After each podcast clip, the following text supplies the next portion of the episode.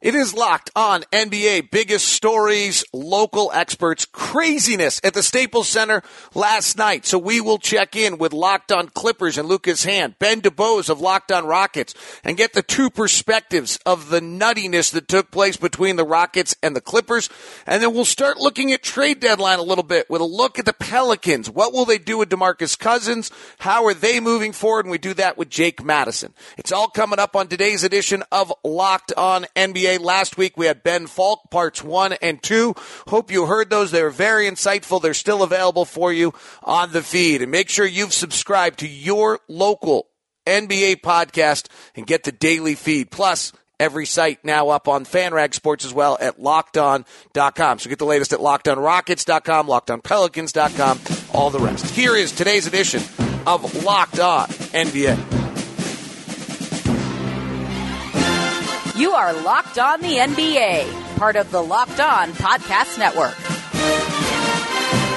Insanity broke out after the Clippers and the Rockets last night, and in the midst of Clippers and Rockets last night on the Locked On Podcast Network, we can do something that no one else can. We can go to both sides, get both the local experts, and get the perspective from both ends of things with both Locked On Clippers and Locked On Rockets, and we start with the Clippers. And Lucas Hann is the host of Locked On Clippers. Okay, at this point, this crazy, crazy story in LA about the Rockets going through the back tunnel, tunnels, channels, hallways of the Staples Center to try to confront the Clippers locker room uh, is now a, loaded with gifts and fabulous Twitter. It's what it was all made for. But let's try to figure out what actually happened. So, Lucas, let's go onto the floor. And in this game, do you see this materializing? What happened? So I think probably, I mean, there, you know, there's a lot of stuff going on in this game. There's a lot of technical fouls. Blake Griffin and Trevor Ariza are both ejected near the end of the game. A lot of chippiness with Chris Paul and Blake Griffin all game long. Mike D'Antoni gets into it with Blake Griffin. Several guys on the Clippers bench, Patrick Beverley, Austin Rivers, talking a lot to the Rockets players during the game.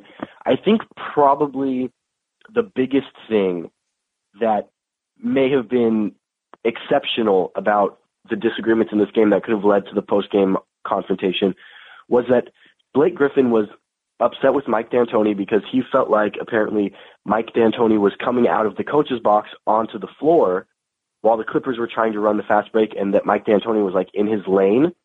Um, I I don't know. That's it's such a weird thing to me. It's not even something that mm-hmm. I I look for or would notice if I saw it happen. But then at, at one point, Blake Griffin was coming on the court and he felt like Mike D'Antoni was was not where he should be, and so he kind of bumped into Mike D'Antoni. Kind of went a little bit out of his way to bump into Mike D'Antoni to kind of make that point. And that's when we saw the huge Mike D'Antoni kind of getting red in the face, screaming at Blake Griffin, the double technical handed out between Griffin and D'Antoni immediately after that. And so I think if there was anything that might have been the tipping point towards that big post game confrontation, it could have been kind of that spat between Griffin and D'Antoni because it's not often we see that between a player and an opposing coach during a game. It's such a strange story. And if you watch that replay, Blake I thought goes way out of his way. Do you agree with me?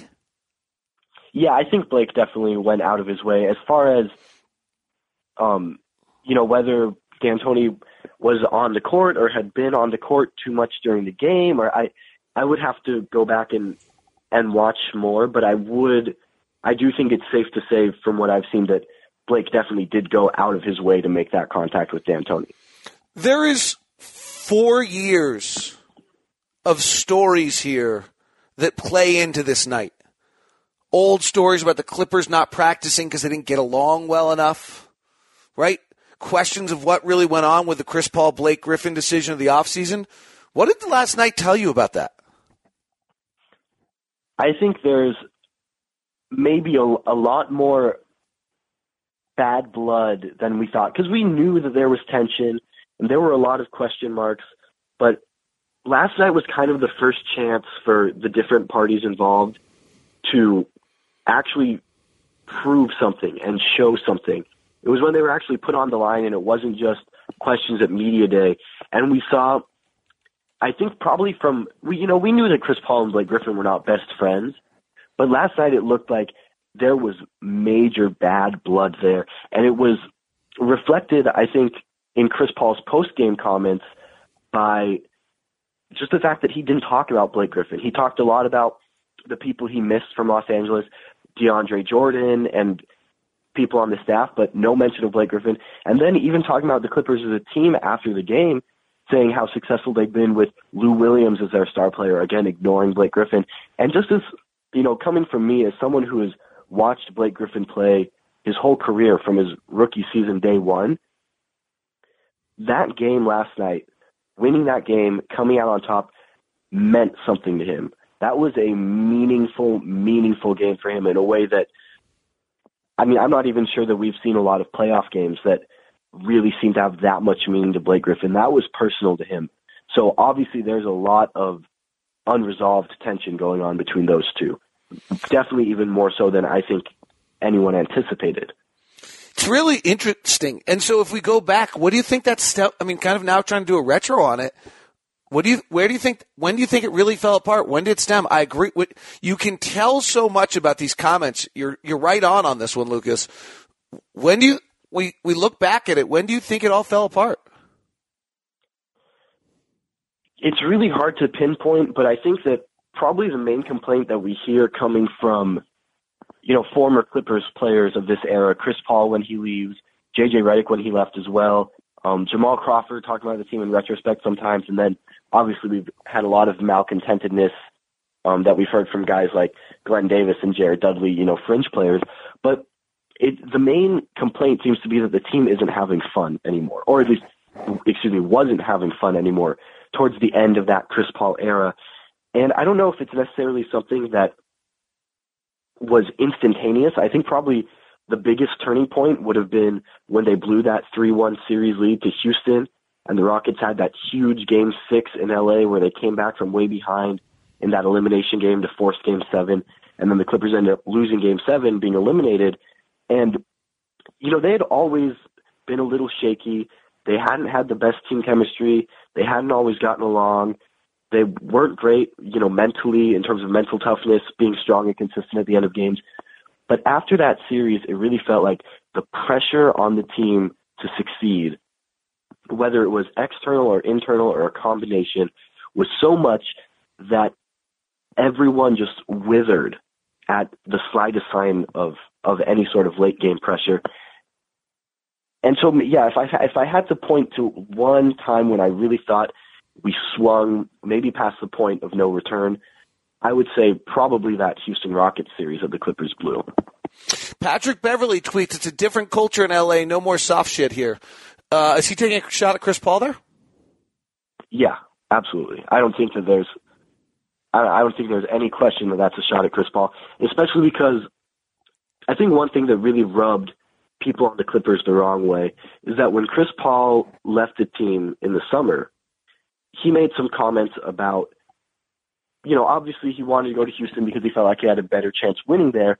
And while that's going to upset people on the Clippers side, you kind of understand that. Even if you disagree with it, even if you think that the Clippers could have been successful with him, you understand, of course, that's why he made that decision because he feels that way. But he made some comments as well about the Clippers lock, locker room culture being toxic and people not getting along and it being tense and, and all of this. Um, and what's really interesting is that Chris Paul was the leader of the locker room. He was the star player, the face of the franchise. So for him to be criticizing a culture that in many ways a lot of the media has credited him for creating in a positive way, turning the Clippers franchise around, that really rubbed people the wrong way. And so I think that it's absolutely a shot at Chris Paul.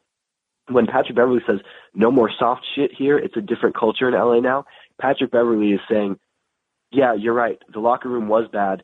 The problem's gone now, and now I'm here. And Patrick Beverley, even though he hasn't played a lot this season because of that knee injury, he stepped in from day one in a leadership role. I don't know if you remember, I think the Clippers pulled the trigger on that trade on a Wednesday, and I believe on Friday, Patrick Beverley was at a pitch to get Blake Griffin to sign his new contract with the Clippers. So he's absolutely embedded in that culture, and I think trying to, with that tweet, kind of emphasize the shift from what Chris Paul brought as a leader to what he feels like he's bringing as a leader. We'll have to talk some other time about what they're doing on the floor. They've survived the injury run and they're a legitimate playoff contender. Lucas, great insight, heck of a night, interesting stories, and a long backstory to it. The local experts on the biggest stories. Lucas Hann with Locked On Clippers. Thank you very much. Thank you, David. Well, the next stop is the same story because we can. And as the Locked On Podcast Network, the biggest stories, local experts, there are two experts on this one. Both the Rockets perspective and the Clippers perspective. So Ben DuBose, Locked On Rockets, who's been a regular feature on this program with the Rockets big season. Tell me what you think ignited last night. I think both teams, there's a lot of emotion going into it. You know the connection. There's so many former Rockets on that Clippers team Lou Williams, Sam Dekker, Montrezl Harrell on the floor, Pat Beverley on the sideline. And then even the guys that don't have a Rockets connection, there's the fact that so many of them, led by Blake Griffin, used to play with Chris Paul, and there's a deep connection there. And then you throw in the, you know, the mainstays, the guys like Blake and Chris.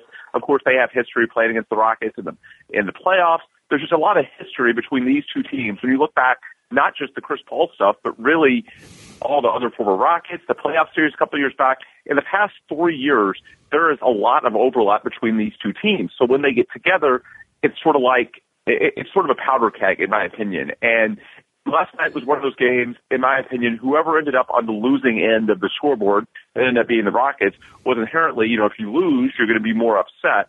And I think a lot of the frustrations from the game, uh, you know, there's a lot of emotion on both sides. And I think the Rockets, because they lost the game, were a little more frustrated, and that's what led them to kind of take the um, the, the lead on everything that that happened after the game.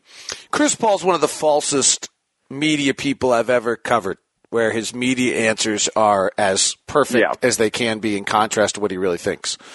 Has he slipped at all in his time with Houston about his time in LA? Not much.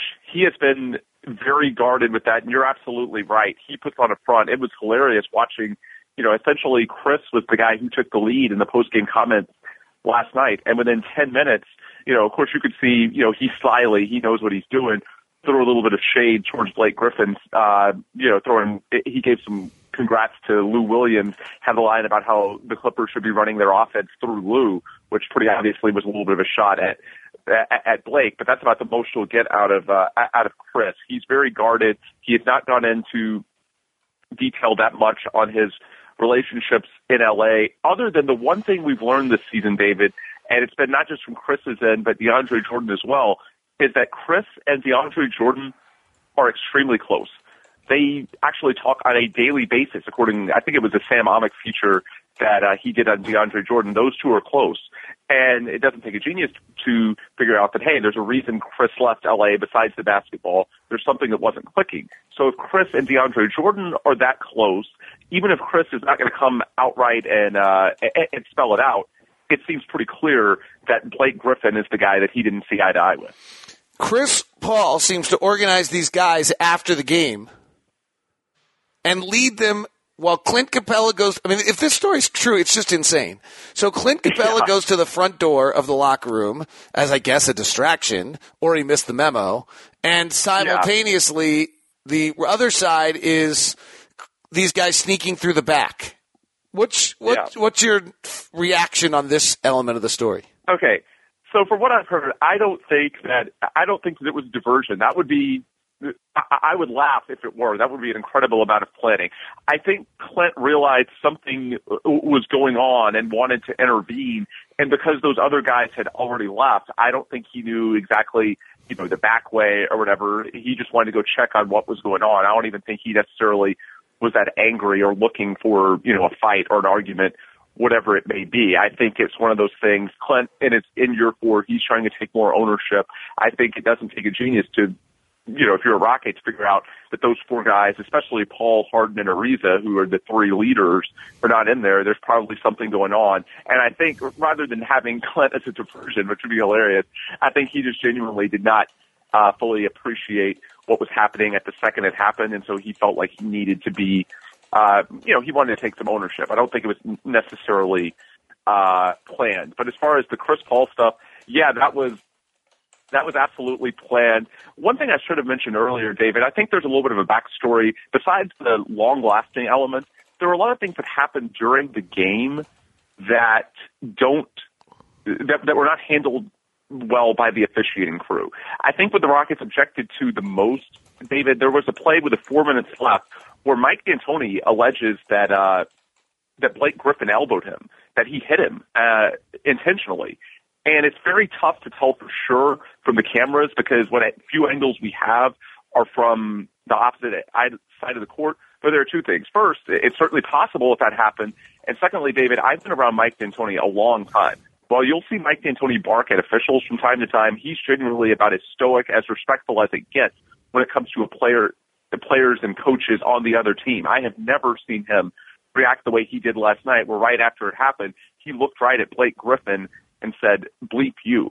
That was his response. And that was incredibly un D'Antoni like. And yet, despite that, Griffin was was able to stay in the game. They didn't actually eject Griffin until a minute left when he and Ariza got into something uh, on the court, and I think that spilled over a little bit. But in general, I think the coach angle was kind of overplayed in this. I think the Rockets were kind of wanting to defend their coach, and I also think that they didn't think it was properly handled by the officials on the court. So I think that's what kind of led it together to where they said, "Hey, we need, you know, we need to do something." But at the same time, I kind of believe the the Woj version of events too, which is that everyone knew that there wasn't actually going to be a fight because you know no one's actually looking for that. This is the NBA. No one actually wants to be suspended for 10, 20 games, something crazy, and there's going to be security anyway. I think it was more about Chris Paul, Trevor Ariza, those veterans. They wanted to they they wanted to make a statement that they were standing up, that it wasn't going to be okay. It's not completely unprecedented. If you remember last year, uh, there was a situation in Dallas where Trevor Ariza tried to try to uh, meet someone after the game. And again, I think it's the same type of thing. I don't think he's actually looking for the fight. It's more about to make the statement saying, "Hey, this is not cool. We're going to stand up." And so I think that's what they were trying to do. However, how it played out was certainly a little bizarre, and with the Capela angle, uh, kind of funny. Let's just be honest about it. Yeah, we'll see how the league reacts. I thought it was pretty clear that Blake hit Mike D'Antoni. I yeah, there was something that yeah, absolutely. I think it was pretty clear that he that he hit him in terms in terms of the level of intent. I, I'm just not going to say a hundred percent I know what happened because it was from the opposite end of the court. But like I said, I'll just go by context clues. That like I said, I have never seen D'Antoni react like that. I mean, it, you'll see him bark occasionally at officials, but in terms of opposing players and coaches, I mean, he's pretty stand-up guy. So for for Mike to respond in that manner was pretty shocking, and I think that's what kind of lit the fuse under, you know, Paul Harden, Ariza, the veterans, saying that hey, after this game, we need to do something. Anything else you're going to add on this from the local perspective? I think we've covered this one pretty well. A wild night at the Staples Center in LA. Yeah, absolutely a wild night. We'll see what happens in terms of consequences. The Rockets are on national TV again Thursday against the Timberwolves. That's a game that's actually relevant to the Rockets. That's the closest team to them in the standings now behind them, the three seed the Western Conference. But uh yeah, get your popcorn ready for February 28th. That's the next time that the Rockets and Clippers get together, and that one will be in Houston. So again, between the playoff history of these two, which that's where a lot of the Austin Rivers stuff goes back to, the playoff history, all the former Rockets, now the Chris Paul Blake Griffin angle. Yeah, February 28th, when these two teams get together again at Toyota Center, it's going to be uh, it, it's going to be something to watch. So get your popcorn ready. Ben DuBose, Locked on Rockets. Thank you very much. Sure thing. On our final stop of biggest stories, local experts locked in NBA, we're going to start our trade deadline look and look at the Pelicans with Jake Madison, Locked on Pelicans podcast, lockedonpelicans.com, and get a look at what they might do with DeMarcus Cousins. But first, Jake, before we dig into the trade deadline and our first look with kind of one of the big pieces of this puzzle, What's the overall feeling of, of where this team is, how they're playing, and, and where they stand? You know, I'd say it's a mixed bag. Certainly the pairing of Anthony Davis and DeMarcus Cousins has worked here in New Orleans. They're two games over 500 right now, right in the middle of the Western Conference playoff race, and they're winning more than they're losing. That's really important. But I think the overall feeling in New Orleans is that this is not a very good team top to bottom. You have your big three in Davis, Cousins, and Jrue Holiday, who's been uh, posting career highs in points per game this season so far with that move to the shooting guard position. But this team has been bad defensively. They rank 24th overall on the, in defensive efficiency. They're, you're not going to win many games in the playoffs like that, particularly when you're you're going to be matched up against a high seed in the Warriors or the Rockets. You need to do something to slow them down a little bit because even though there's a top 10 offense here in New Orleans, it's not enough to keep up overall. And frankly, it starts with guard place. When you look towards the trade deadline, this team can go a lot of different ways on moves uh, that they can make, but they certainly need to add some more guard depth because they've been getting burned from that position all season long. I don't have the up to date numbers uh, exactly, but they can't have changed too dramatically. So the basic structure, though, is that with Anthony Davis and DeMarcus Cousins on the floor, the team's been about plus four per 100 possessions. But with just Anthony Davis, they're plus 10, which would put them up in the Warrior kind of Houston Rocket range. And with just DeMarcus, they're minus four per 100 possessions. So yeah, it, it's been. Is it really it, working? I think so. Again, you're you're 22 and 20 going into the game against the Boston Celtics, so that's good. You know, they haven't made the playoffs the past three years, so getting back into contention is certainly a good thing here for New Orleans. But this team's weirdly constructed. It is tough to build around two bigs like that in the current landscape of the NBA, and certain lineups and certain rotations just haven't been working out. Rajon Rondo, for all the news he's been uh, making with his assists in a 25 assist game, has been a very big net negative, especially defensively for this team. He tends to play the end of first quarters alongside DeMarcus Cousins. I think that leads to some of that negative net rating for Cousins when he's on the court by himself. AD is a monster. We already know that. Any lineup with him is going to be certainly a good thing here. But as constructed, this team can get into the playoffs, particularly with the injuries to the bottom half of the Western Conference playoff seeds? Are they going to go far or make any noise? And is this a sustainable situation for the next couple of years? That I'd say is a no. So eh, short term thinking, things are okay right now. Long term outlook, though, I think has to be down for this team. All right. So before we get into uh, one of the things I think you just led to, which is is a great question. Let's just touch on Anthony Davis. My numbers when I ran Pack Friday on Locked On Jazz, he's much better than he's ever, than he's been before. Are you seeing yeah, the same thing? Yeah, it, it, at times he disappears, and there's been a lack of energy and kind of mental awareness for this Pelicans team all year that has led to them kind of being a little bit of a disappointment. But there's moments where he clicks in and is so absurdly dominant. We saw it against the Knicks uh, the other this past weekend. The Pelicans were down 19 at one point, and Anthony Davis just decided he was going to take over, got the game to overtime, took over in that period, and that's where he put up 48 points uh, in Madison Square Garden. When he wants to be on, you can see he's a top five player in the NBA. He should be an MVP consideration if he was on maybe more of a winning team, but he's just as good as advertised. Because the Pelicans have been down the past couple of seasons, it seems like he's kind of slipped a little bit in people's eyes, but his play this year has been some of the best of his career. All right, now let's get to some of the things you've alluded to. Is making the playoffs just that level enough? You know, I think it'll buy people here in New Orleans some time. Alvin Gentry supposedly might have his contract guaranteed for another year. It sounds like there's a team option that does guarantee if they make the playoffs. I would assume the same thing is there for general manager Dell Demp. So getting into the playoffs is those guys, you know, main job right now. They want to save their, their careers here in New Orleans and just getting into the playoffs and kind of spinning the wheels for another year will work. I don't know if that's going to be enough to necessarily put a championship contender around Anthony Davis for the long term. And with that recent article in ESPN, he did kind of allude to that he wants to win more than anything. He wants to compete from t- for titles. And I've talked with him multiple times, and I know how much a legacy is very important to him. You only do that when you have had sustained playoff success, which he has not experienced here. So you can kind of hear maybe the these low, deep down grumblings of him wanting out eventually. This team right now is thinking short term because people need to save their jobs. But if you want to keep Anthony Davis here for most of his career, they need to be start they need to start thinking long term, which is I don't think what the Pelicans are doing right now. Do you think they trade DeMarcus Cousins? No, like I said, with with general manager Dell Demps on the hot seat, and a, he's a guy who kind of really bu- doesn't understand the idea of a sunk cost fallacy here. That even if maybe that would be the best move long term, or even potentially for this season, he's going to go down with the ship. I can tell you that much. They will keep DeMarcus Cousins hope that they get the home field advantage on re-signing him, and if he doesn't, then figure they'll blow it up. You know, as you get towards the trade deadline, this team's kind of desperate again. That I wouldn't be shocked if they really tried to make a big push for a guy like Paul George, knowing they're likely not going to re-sign him just to do anything. That's kind of the way this team is thinking, but it's certainly going to be one of those situations where no move's going to be made to send guys out. They're looking to bring people in. Do you think they'll re-sign DeMarcus Cousins?